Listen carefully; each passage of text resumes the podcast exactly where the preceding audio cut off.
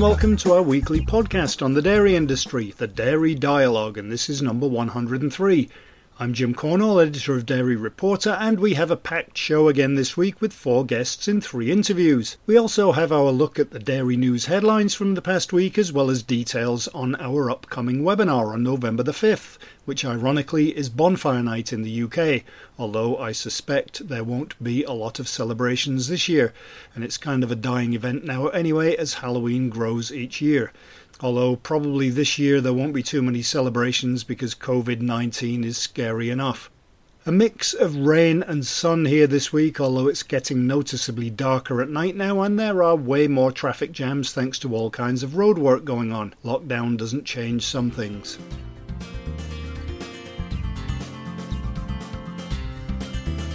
Before we get started, let me run through who our guests are this week.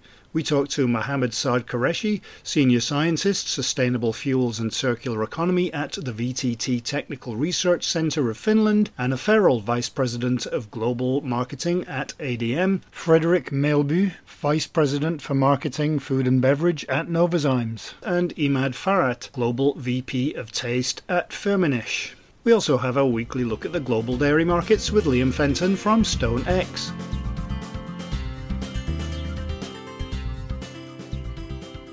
So, now to a little more about the webinar, which I probably will mention on every podcast until it happens. You can register at dairyreporter.com on the homepage, it's on the right somewhere, depending on how big your screen is. The subject of the webinar is creating functional ingredients that can be added to a wide range of products. So it's really what new trends can benefit from dairy ingredients and what companies can do to create profit making, innovative products that consumers will buy. The panelists are Dolores O'Riordan, lead principal investigator at Food for Health Ireland, Liz Moskow, principal of Bread and Circus Limited in the US, and Kristi Saitama, vice president of global ingredients marketing at the US Dairy Export Council. It takes place on November the 5th at 4pm Western Europe, 3pm in the UK and Ireland, 10am Eastern, and I'm sure you can figure out your own time zone from there. It's free, it's an hour long, and we'll be taking questions at the end of the webinar. Our last one was really well attended, so hopefully you will join us for this one as well. It's live, so who knows what will happen. And we'll be socially distanced because I'm in Scotland, Dolores is in Dublin, Ireland, and the other two guests are in different parts of the US.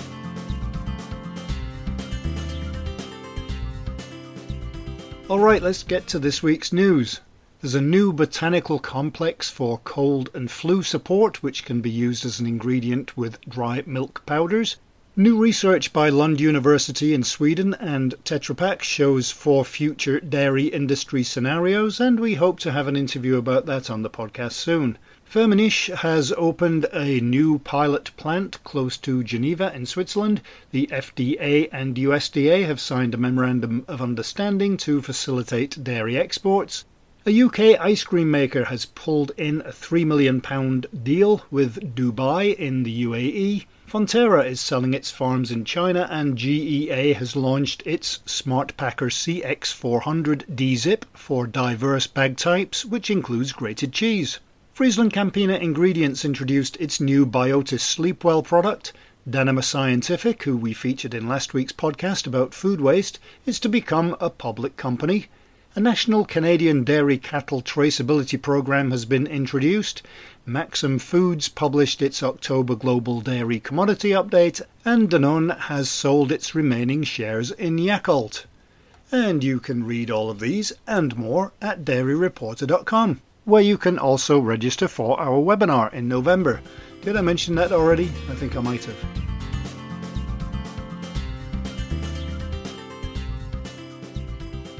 On with the show and on to our first interview. It's with two people actually from two different companies because today Firmenich, the world's largest privately owned perfume and taste company, and Danish biological solution leader Novozymes have launched their new jointly developed natural sugar reduction solution, TasteGem SWL with Saphera lactase. And to tell us more about it are Frederic Meilbu, Vice President for Marketing, Food and Beverage at Novozymes, and Imad Farhat, Global VP of Taste at Firmenich.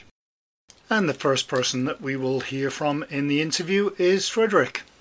Essentially, there's a lot of synergies between our companies. Firmenich is an industry leader in taste. Novozymes is world leading in biological food ingredients, specifically enzymes. We're both uh, consumer driven companies. We aim to deliver products that satisfy current consumer trends, uh, in this case, sugar reduction. And we're both really innovative companies. So there's a little bit both a synergy on the product side, but also a synergy on the mindset side. We like to work with innovation and are good at doing that. So a few years back, uh, we sat down together and started exploring how this synergy of mindset could be brought to life we quite quickly identified the consumer megatrend around sugar reduction as an area of mutual interest and something we really like to do. Uh, we think we could partner to help dairies provide what consumers are looking for. So they're looking for products that are still tasty, joyful, nutritious, uh, without compromising on taste. And we actually found something where we can support one of the sustainable development goals on improving health and well being for people of all ages. So sugar reduction play was a good first starting point for us. It's really, really interesting, and we're quite committed to figuring out how to make it happen. It's been a journey where it's probably not as simple as we thought at first, but with the effort we've put in now, we're really pleased with what's come out of it. This is the first example of a synergy between us, and maybe the future holds more. What is the new product that you're launching together and what is it designed to specifically address? Yeah, so, Jim, I'll probably answer this question. The product that we are launching is a product that we refer to as Taste Gem Saphera. It builds on the synergy between Taste Gem, which is today the market leading flavor solution for sugar reduction, with Saphera, which is a unique uh, lactase that has unsurpassed performance in uh, dairy products. And we built an integrated solution of, of the two, a solution that brought not only what the benefits of each of the components can do, but actually we came across a unique synergy between the two technologies. So the really the sum of the two took us further than uh, we had even uh, predicted. The solution allows a major reduction in added sugar, up to 50% of sugar reduction, a major reduction of the lactose in a dairy product. All this without the need for any added sweeteners.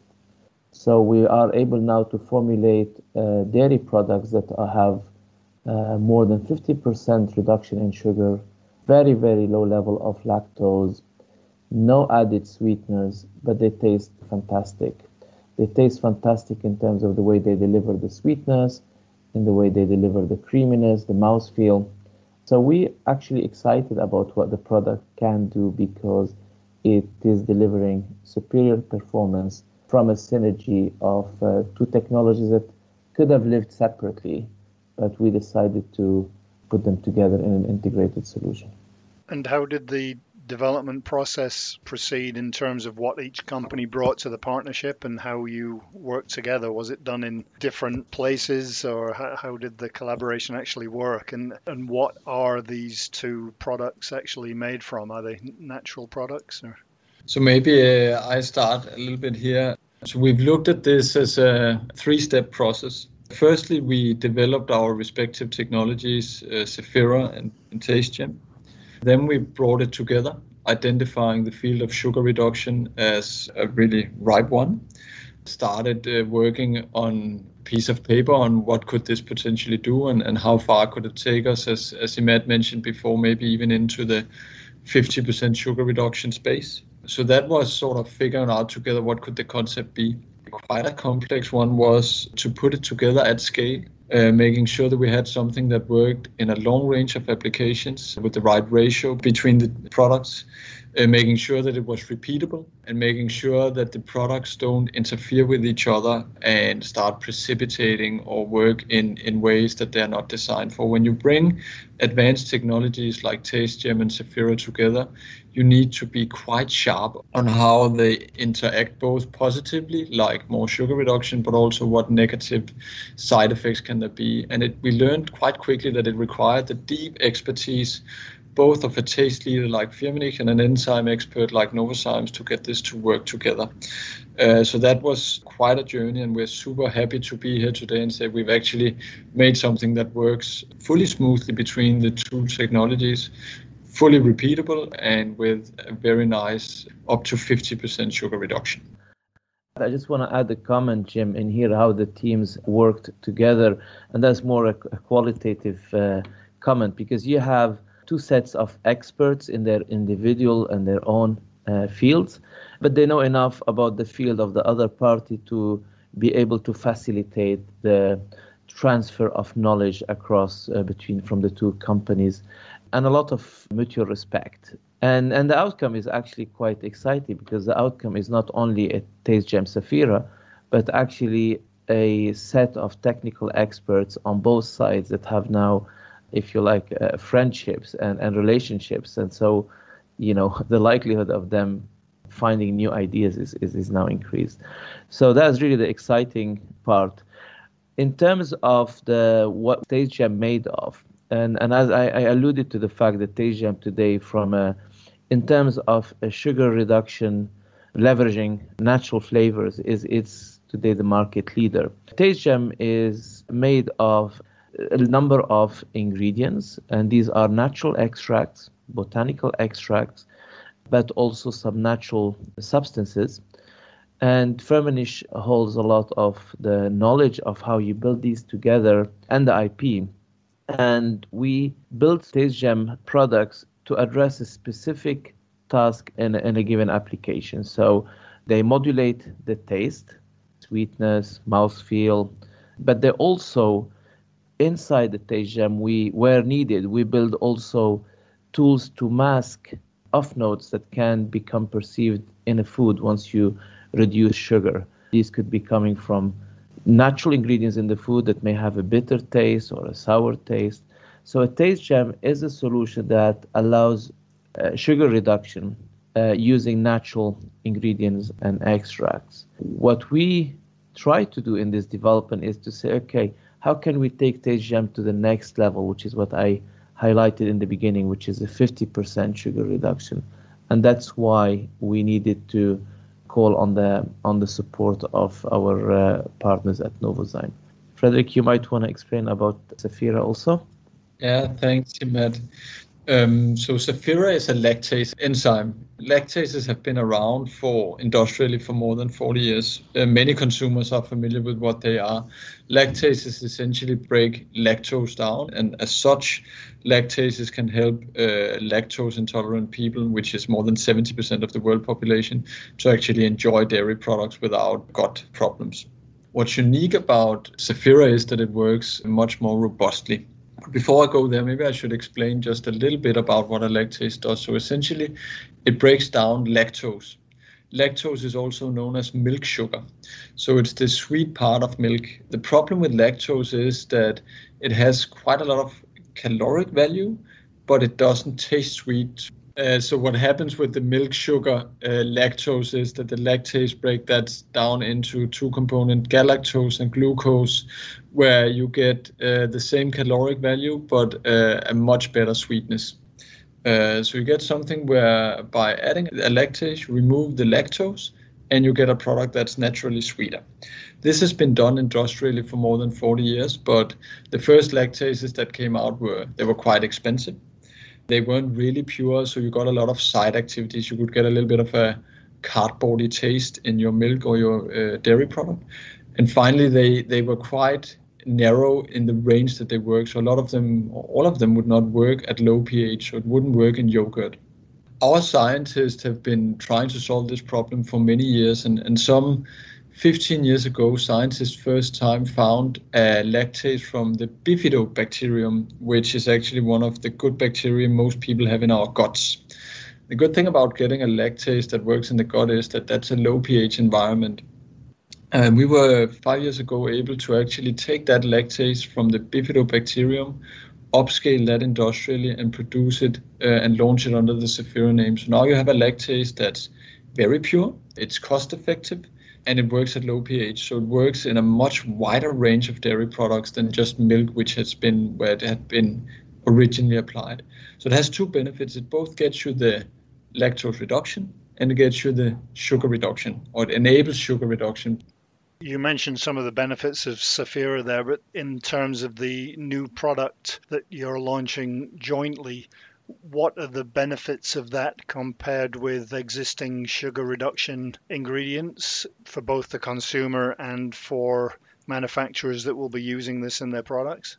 I think Matt touched upon it a little bit before. Respectively, we have good solutions that provide some sugar reduction. When we put our technologies together and match them up in the right way, as we've explained, then you get something that's unsurpassed you get up to 50% sugar reduction with, without compromising on taste, texture, nutritious values, which is quite unique. And, and we believe it's the first time ever someone uh, that we're able to offer something with such a high sugar reduction to dairies. And in terms of the finished products that it will be used in? Essentially, TasteGem works in a long range of products. Lactases only work where you have lactose present, so that's dairy products. That means that our joint product here can be used in drinkable yogurt, spoonable yogurt, flavored milks, anything that comes from milk uh, and has lactose in it, where we can turn the milk sugar into actual sugar. Jim, I think the, to add to what Frederick said, or just probably repeat because he was very complete, the Taste Gem uh, with Saphera, that this product that we are launching today, there is no equivalent today in the market in terms of the magnitude of sugar reduction, the combined benefit of sugar reduction and lactose reduction, and very, very importantly, the actual taste performance. The products, this is one of this situation where you are making a reduced sugar product, reduced lactose product that not only tastes as good as the full uh, sugar, it actually can surpass it in terms of you have a, a better sweetness perception, better creaminess in the mouth. So really, we are able to create with this product uh, dairy foods that are healthier, but without any compromise on the eating experience, and all without adding any sweetener, because the trend of sugar reduction we all know how important it is. But consumers are selective, and in some cases, they don't want to see added ingredients, added sweeteners to their food. And that could be because of their own preference, probably the age group of the consumer that are consuming this product. And that's where Taste Gem with Saphera come, taking you all the way in terms of the sugar and the lactose uh, reduction, but in a completely different uh, way. And I guess there's also the added advantage that in some countries, governments are starting to impose restrictions on certain kinds of products in terms of sugar. Yeah, absolutely. I mean, today, Firmenich is very, very active in the area of sugar reduction. Actually, food companies and many food companies started policing the sugar content that they use much earlier than uh, even before government regulation came in place. But often the barrier has been is how can I take sugar and still make a product that consumers want to consume? And that's been always the dilemma. And we're trying slowly, slowly with new innovations to say there are spaces where there is no need for compromise and um, consumers will buy this sugar reduced product because it just tastes as good as the original and in some cases better and so sugar reduction is becoming today for food companies uh, is a must. It is there is nobody who's formulating products now the way they were formulated two or three or four years ago. And I think, Jim, it's a very relevant question you asked. When we developed this product, we've been testing it with potential customers. So we have customers saying it's a good fit for our kids range where high intensity sweeteners are not desired. They really don't want to put high intensity sweeteners or too much caloric values into kids products. We can actually help avoid high intensity sweeteners and still get a yogurt that kids like to eat that's not sour. It still is creamy. It still tastes sweet, but you're not adding uh, artificial sweetness. You're not adding too many calories. And the other type of uh, feedback we got from customers, we essentially had a customer who said to us, "This is the best demo for sugar reduction I've ever tasted." A lot of customers said that this is actually a sugar reduced product, but it tastes as good, if not better, than the existing product where you actually you get even more creaminess due to the way that Saphera and TasteGem works in the solution. So we do think that it's really a combination of products that can talk to some very important consumer demands.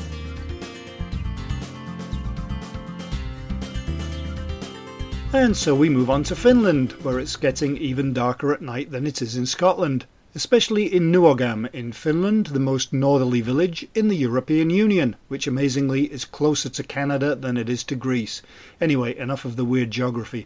Finland is home of the research institute VTT, which is about to embark on a project on the recyclability of polystyrene. To tell us more about it is the project leader, Mohamed Saad Qureshi, Senior Scientist, Sustainable Fuels and Circular Economy at the VTT Technical Research Centre of Finland. So I wonder if you could give me a little bit of background on VTT, what it is and what it does. Okay, so basically VTT is a visionary research development organization with quite diverse fields of research themes. And these research teams are basically what we call the lighthouses that directs more or less the R&D activities at VTT. These lighthouses, for example, are climate action, resource efficiency, good life, industrial renewal, and safety and security. And within these uh, climate actions, there are several research areas that we are working on. For example, now if I talk about a little bit of numbers, uh, VTT has a revenue of about 245 million euros, and uh, a significant amount uh, comes from our project works abroad. Almost 89 million euros comes from government grant. We have in VTT more than 2,100 employees, it's quite a bit of international in a sense that 47% of our turnover is basically generated from international projects. Do you just have the one facility or do you have more, more than one? We have quite many facilities actually. The VTT is spread o- over few locations in Finland. The biggest one being in Espoo, but then also in Tampere and Jyväskylä and Oulu. The press release that came out was about polystyrene, and obviously polystyrene is used in the dairy industry. Could you tell me what the issues are with polystyrene use and the recycling of it? Yeah, so basically, polystyrene is uh, is actually a wonderful material. It's uh, fantastic in, in terms of its properties that it has given to many many applications, from packaging industry, food applications, to for example insulation boards and uh, making foamy materials for your packaging in for example in electronic products. It comes as a as a as a packaging medium. So it has a lot of benefits in in a way. But when it comes to recycling the problem associated with polystyrene is it's that the weight of the polystyrene compared to its volume is quite low. So in a way it's quite bulky in nature which makes the transportation of this type of material for recycling very complex and very expensive what happens to it is that it's not uh, actually collected for recycling, but it's just taken out as a means for, uh, let's say, incineration. So polystyrene is a good material for recycling, but unfortunately, because of these uh, properties, um, it is not recycled today as much as it should be. And so, how did the project for recycling polystyrene come about? Yeah, so with the MOPO project, we aim at uh, trying to investigate different recycling routes for polystyrene. Basically, what we want to develop is is like a complete ecosystem in which uh, polystyrene is uh, separately and efficiently collected and then recycled according to the nature of the feedstock. By feedstock, I mean the polystyrene that is collected uh, in terms of where it is collected from. For example, if the polystyrene is collected from a construction demolition site, then it has certain properties. And uh, for example, if, if, if the polystyrene is collected from uh, municipal solid waste segregated into uh, separate polystyrene fractions, then it, it, it has different properties.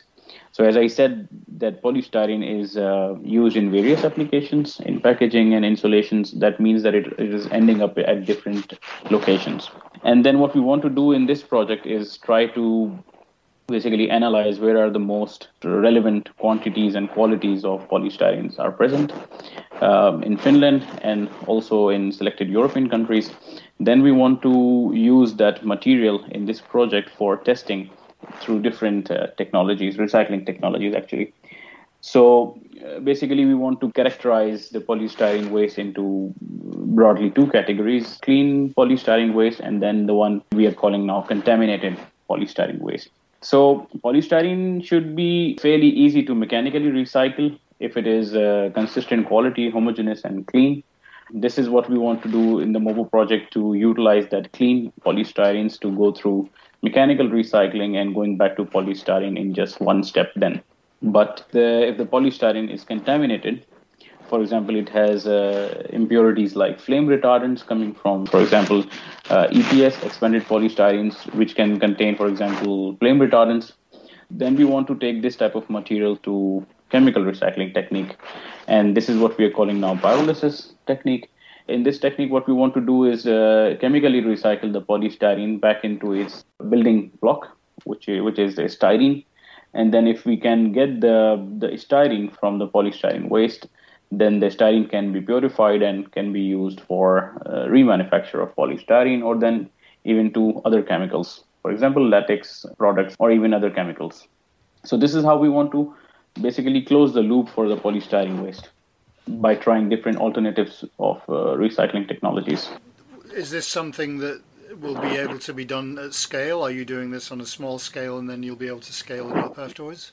This project is basically it's a testing phase for us. So this is going to be a research project. The scale of the trials will be small, but in a way it will reveal what kind of feedstocks can be treated in which recycling uh, technology. This will give us an idea of uh, how different feedstocks work, and then we will try to make uh, assumptions or uh, calculation based on what we've done experimentally in this project and try to scale it up in other bigger projects. And you have quite a lot of partners involved in this. Are they going to be involved purely from the financial side of things, or will they be involved in the research as well? They're going to be also involved uh, research wise. So several partners are basically contributing in the project by giving the information that they that they have or they are going to collect during the during the research project and. Uh, for example, some re- recyclers that are included in the in the project will do a pilot collection trials, or let's say they will do a piloting of the collection schemes for separate polystyrene collection, and that will tell us how consumers react to the collection of different types of polystyrene and how how does that work but this is just one example of one partner doing something. But for example, there are partners in the, in in the project who are going to use our styrene that we will isolate from the polystyrene waste and and use that styrene to make uh, new products and just test how the recycled uh, monomer is going to behave for the manufacture of new materials because I guess it's it's one thing to be able to recycle it, but then the actual product that you come out with at the end has to have the same properties in terms of doing what it's supposed to do. Yes, this is what we are going to investigate in the project, like the the feasibility of going from polystyrene waste back to the product that is acceptable to a level where new products are made. And I suppose it also has to be financially viable as well. Actually, yes. So, uh, beside uh, the experimental work, the other aspects of the projects that we are trying to investigate in the project are trying to find the business potential of the whole concept and then also trying to investigate the life cycle analysis of the whole concept that we are proposing. So, how does separate collection and going through different routes, how does that actually work in terms of emissions and everything? And I guess you'll also need to get consumer buy in on this as well. How are you going to communicate with the end consumer? Well, as I said, that for example, this one piloting of collection of polystyrene is one thing which is going to facilitate us in order to inform the public about what we are doing and involve the public in getting the, the polystyrene from their uh, houses into into the boxes that we are going to be using for collection of the polystyrene waste. So this is one way of doing it, but the other way is that we, we want to publicize the need for recycling, especially for polystyrene plastic, because polystyrene is one of those plastics which can which has very good recyclability. I mean, despite the fact that uh, it's not collected, but if you can collect it and if you can recycle it, it has a very good recyclability. And I guess this is a two-year project. What happens at the end of the project? But by the end of it we will be able to as i said we'll be able to you know know what kind of polystyrene waste are uh, are available for example in finland and then in selected european countries. That is one one big information that we will collect during the project but then also physically testing the different materials and trying to figure out the feasibility to to recycle them through different recycling techniques. And at the end of the day, we are we are aware of the business potential and the Uh, assessment of the life cycle analysis.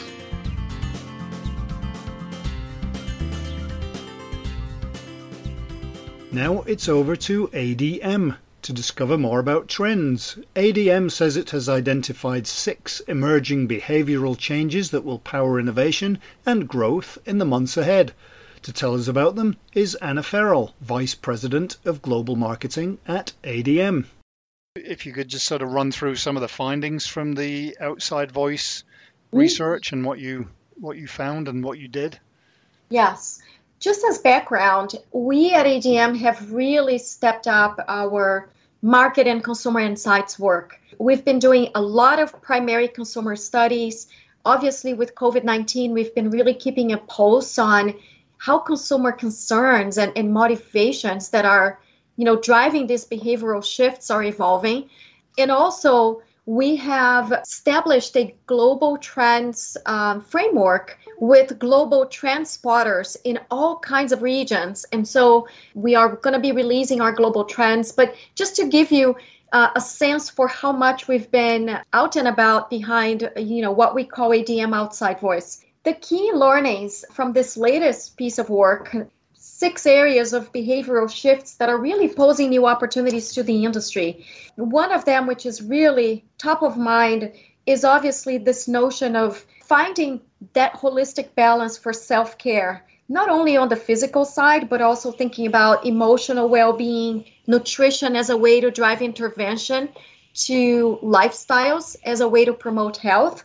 So consumers are becoming much more purposeful and conscious, right? Especially in a year like this of being more holistic about how they think about health. So we see the rise of anxiety, stress, difficulty sleeping. These are some of the things that have been coming up in the midst of so much ambiguity and uncertainty as we've all faced this year. We've seen also the return of permissible indulgences because obviously comfort foods and nostalgic foods have been a good part of how people have been coping with these heightened levels of anxiety and stress. And so we see more of a holistic approach to finding that balance. And of course, um, you know, immunity has been rising to the top when you do research about what are some of the things you think you need to work on. Consumers are really finding that keeping healthy, ensuring that your body is at its best when it comes to health optimization, to be able to fight diseases, to protect yourself. So, immunity has been really an elevated top of mind area for most people. Speaking a little bit about how we are leveraging all of these things, we are fortunately very well equipped as a company with all the close to 20 acquisitions we made in the last five or six years because we have such a diverse portfolio that we can help companies incorporate botanicals, botanical extracts, the so called adaptogens, which are natural ingredients that do signal health benefits. And when combined with plant proteins and probiotics, prebiotics, we are really able to drive some health forward solutions with our customers. So that's a big area. Another one is this notion that nutrition is becoming more and more personal and so there's been a heightened understanding about the idea of personalized nutrition as a way to optimize your physical and emotional well-being. So we are going to likely see, you know, the rise of technology as a way to further customize tailored solutions that can even get to precision nutrition. So imagine the use of blood biomarkers, DNA, and other indicators as individual data points that can help drive very personalized precision nutrition solutions. 31% of consumers are already purchasing items that are more tailored to health and nutrition. And this is coming from a global research where we see a lot of opportunity for developers to really take personalization to the next level as they're mapping those most common need states that are coming. Another big one is this heightened awareness and trial of plant based foods, or what is actually becoming the rise of plant nutrition. 57% of consumers believe that plant based alternatives to proteins are healthier for them. There's also a sense that these are safer alternatives. And a lot of consumers do perceive that plant nutrition is going to be an increasing part of their diets. There's tremendous amount of activity right now, not only in the more traditional meat alternative spaces, but I think we're going to see a lot of excitement coming from different formats, coming from different eating occasions as we think about poppable snacks that could be plant based in fresh forms, in frozen formats, and things like that. This is going to be a segment of growth, and we've been pioneering a lot of that for over 75 years with soy. Now we've got a much expanded pea protein portfolio. We've got ancient seeds and grains and pulses, all kinds of wholesome ingredients that are going to permeate this space a lot more based on a lot of investment and development and functionality of these other proteins. So I think we're going to see a lot of plant on plant blends as well as the idea of plant protein plus with the addition of health forward ingredients from the simplest of, of them, say vitamins to fiber, all the way to probiotics and, and different kinds of strains that can really drive health claims and things like that. Another exciting area is obviously microbiome and how consumers are becoming much more educated about the connection between our microbiome and immunity function, metabolic health, which is going to drive a new perspective on weight management for sure, as well as the overall holistic health benefits that come from leveraging nutrition as a way to promote health. So, the microbiome as a, a root of wellness, if you will, is going to become an area of a lot of innovation. We see that 51% of consumers today are declaring that they're concerned about the fact that they've been much less active with all the sheltering in place that we've experienced this year. And so I think we're going to see weight management really become a much more top of mind area where consumers are going to be very purposeful about the decisions and the choices that they're making through everyday nutrition. So we have clinical trials and a lot of research work in metabolic health through the use of probiotic strains as a combination of that functional aspect of foods that we can bring with all of the wholesome nutrition that can come from foods that are as closest to their natural state coming from the land as possible. So that's another exciting space. Gut health is another big one related to microbiome as well, but gut health, digestive health, these are all correlated areas. In the United States, particularly, we see you know, gluten free becoming a huge area of growth, probably more so than any other market. But I think uh, digestive health connected with immune uh, function and system is going to be an area where we're going to see a lot of nutrition science driving innovation opportunities for beverages and foods. And so we're actually having a lot of those conversations with our customers already. You mentioned the pandemic a couple of times there. Have these trends been accelerated by the pandemic at all? Definitely. I can tell you a couple of areas that I think were the the most resonating. We've had in different parts of the world some uh, interruption of, of supply of animal protein driven by COVID 19, by plants having to rotate their employees or eventually even having to shut down for a few days. So, interestingly, this actually opened up a really interesting opportunity for people to try plant based alternatives.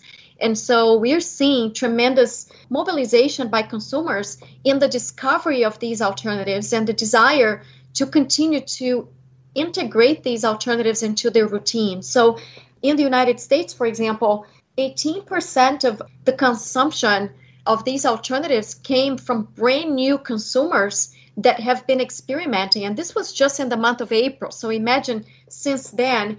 But even more interesting is the fact that 92% of consumers have declared that they're going to continue to include these options in their diets. So I think flexitarianism going mainstream has absolutely been impacted and influenced by COVID 19.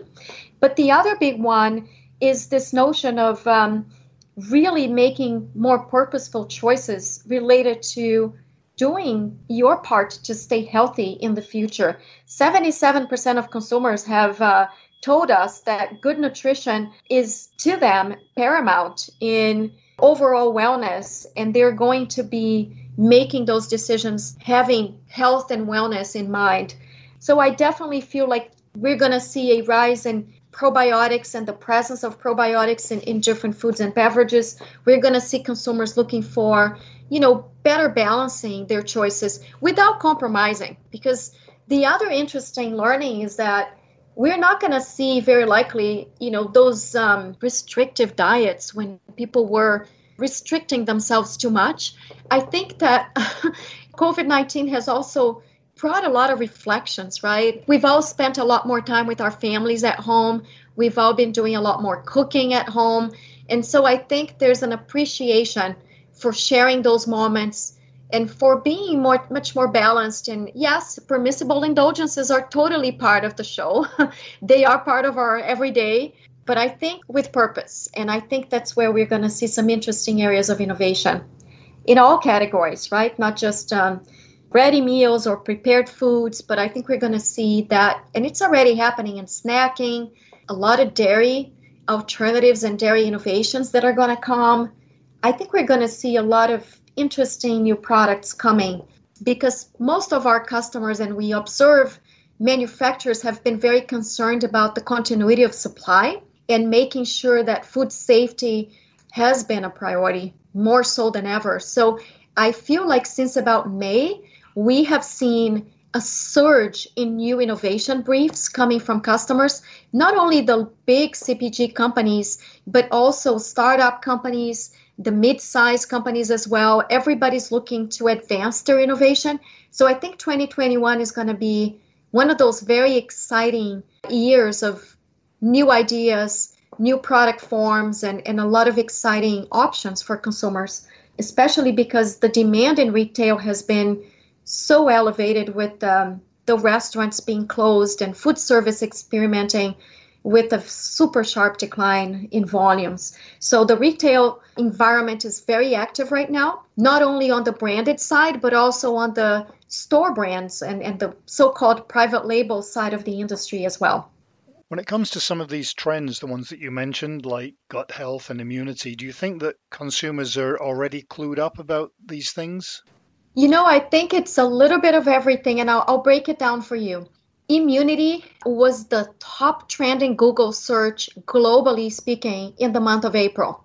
Everybody was looking up immunity and learning about what combinations of foods or what nutritional aspects of you know things that you can bring to your day to day can you start to incorporate so there was a lot of proactive education that has taken place, particularly in the last uh, three months or so.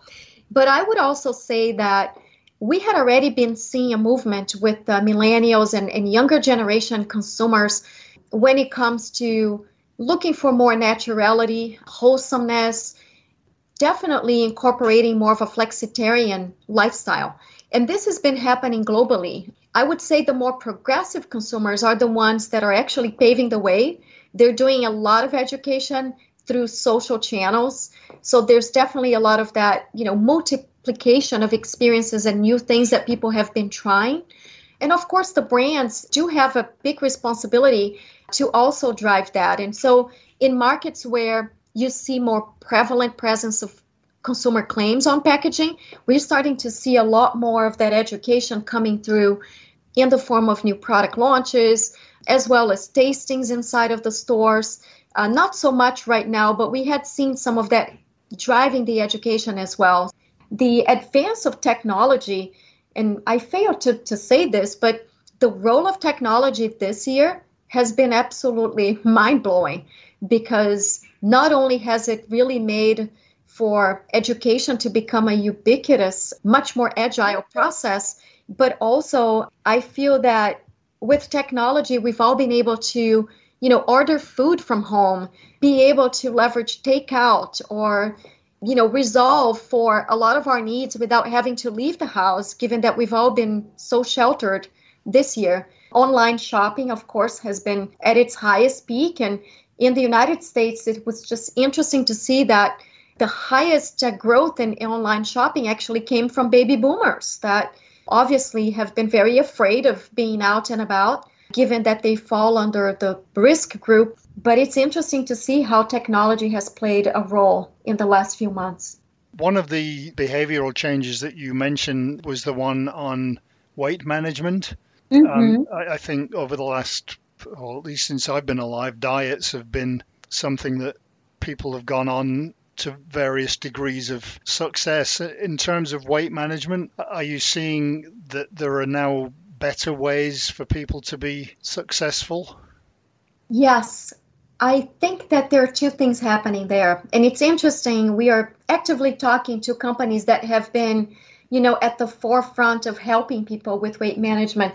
I would say the first enabler is that there are so many more options available now of health forward foods that bring the nutrition that we need without necessarily compromising on the deliciousness of taste and texture experiences. You see that in snacking, you see it in some of the frozen food options that frozen is back. It's been so interesting to observe, you know, how much frozen foods and more convenient options are now uh, so important with everybody spending so much more time at home. So we are seeing a lot more options being made available to consumers in that spectrum of taste and texture and really delicious options coming forward with the health profiles that people are looking for.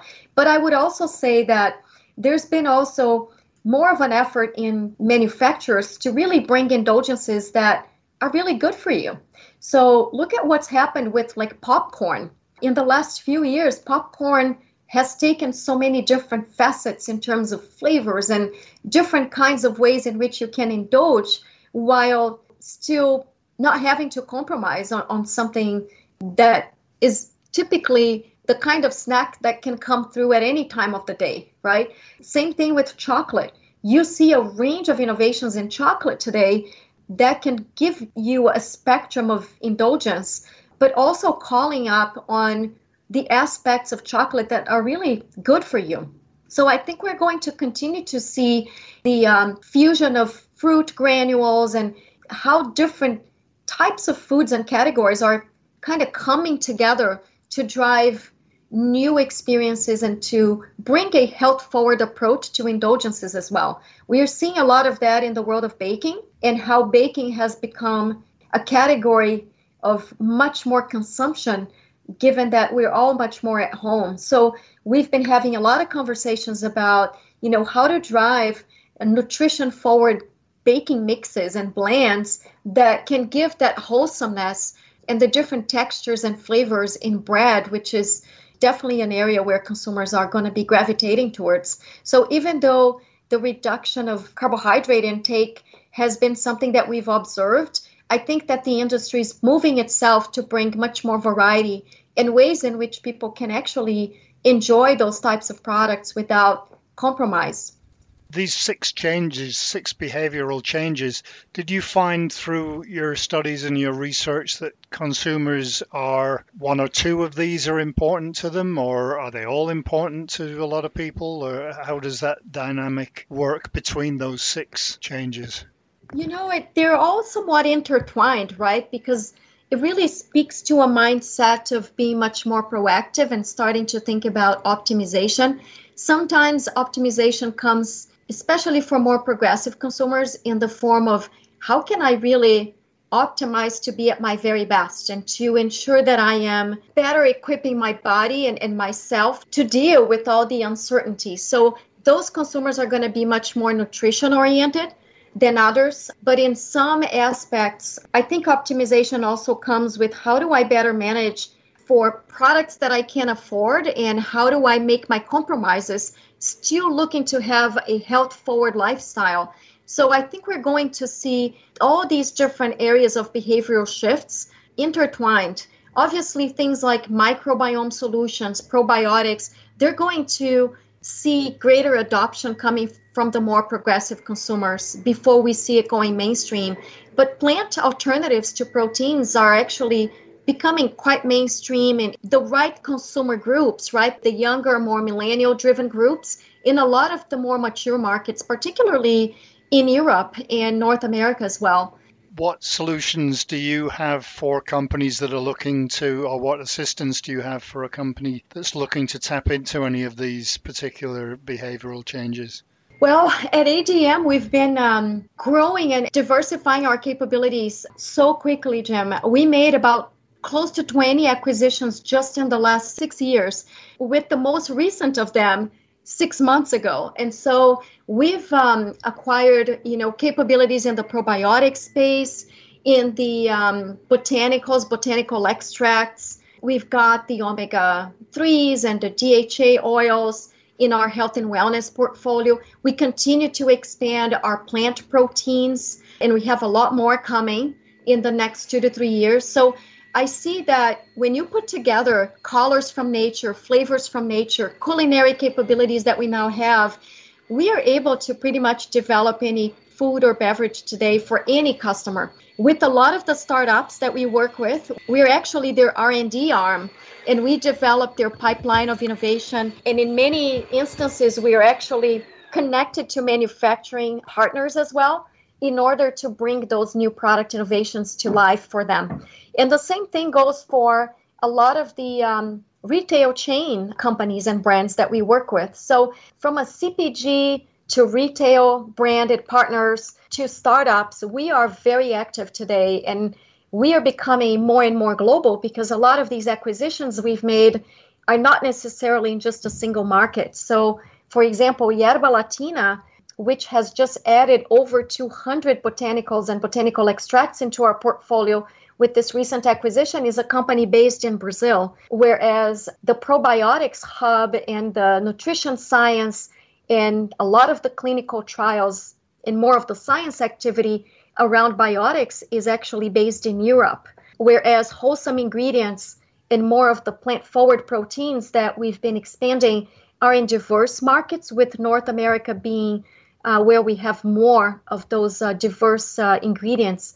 So I think we are also becoming more and more of a global player. And so the aspirations we have as a company to become a, a nutrition leader are becoming reality more and more every day. I believe uh, ADM is one of the most capable companies today because the portfolio we have is pretty unmatched. And as you can imagine, every acquisition has brought incredible talent into our company. So we have a huge network of um, food scientists, ingredient science researchers, as well as product developers and formulators. And there's tremendous exchange in this network.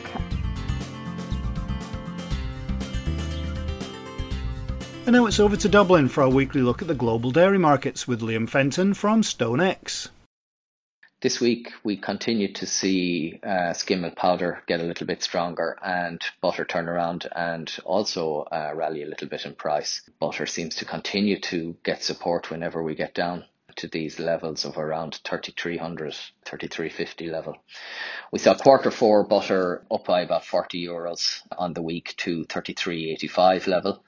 We saw quarter one butter was up around 100, 110 euros ton to 33.50 level. Quarter two 2021 was up at uh, around 33.75 level, which was up around 75 euros on the week. And also then uh, quarter three trading up around 40 euros on the week at 34.25 level. Skim milk powder mm, increase in prices were, were much less, but it continues to remain relatively firm. Uh, we saw quarter four trading around the 22.30 level, which is up maybe just about a tenner on the week. Quarter one trading up around a 10 around the week as well, around the 22.55, 60 level. Quarter two of 2021 was trading up around 15 euros on the week to 22.85 level. And quarter three was around the same level of 2300 as last week. Whey was off a little bit, all right, uh, trading around the 720 level in quarter one. Thanks, Liam. We'll catch up with you again next week. StoneX, formerly INTL FCStone, provides risk management and margin hedging programs and services, as well as OTC hedging tool and M&A advisory services to the global dairy industry. And that does it for another Dairy Dialogue. On the show next week, I will no doubt remind you about the webinar on November the 5th, and we have one interview already done and eight more scheduled, so we should be okay for the next couple of weeks at least. And I'm sure there will be lots more happening over the next few weeks too, in spite of the different kinds of lockdown we're all encountering around the world. Much as I didn't like the full lockdown, at least we knew what was going on. Now it's all a little bit confusing. I'm being invited to a few more events and to some facilities, so how that will work I have no idea, but at least it's nice to be asked to go to some places again. All I know is that if this weekend is fine, I'll be walking somewhere. If it's not fine, I'll be watching spectatorless sport instead and maybe starting on the online Christmas shopping, which will probably have to be done even earlier than usual this year. It's been a strange year, especially considering the first two months were pretty much normal. Anyway, time to start on tomorrow's news and sign off. So, wherever you are in the world, stay safe, take care, have a great week, and as always, thanks for listening.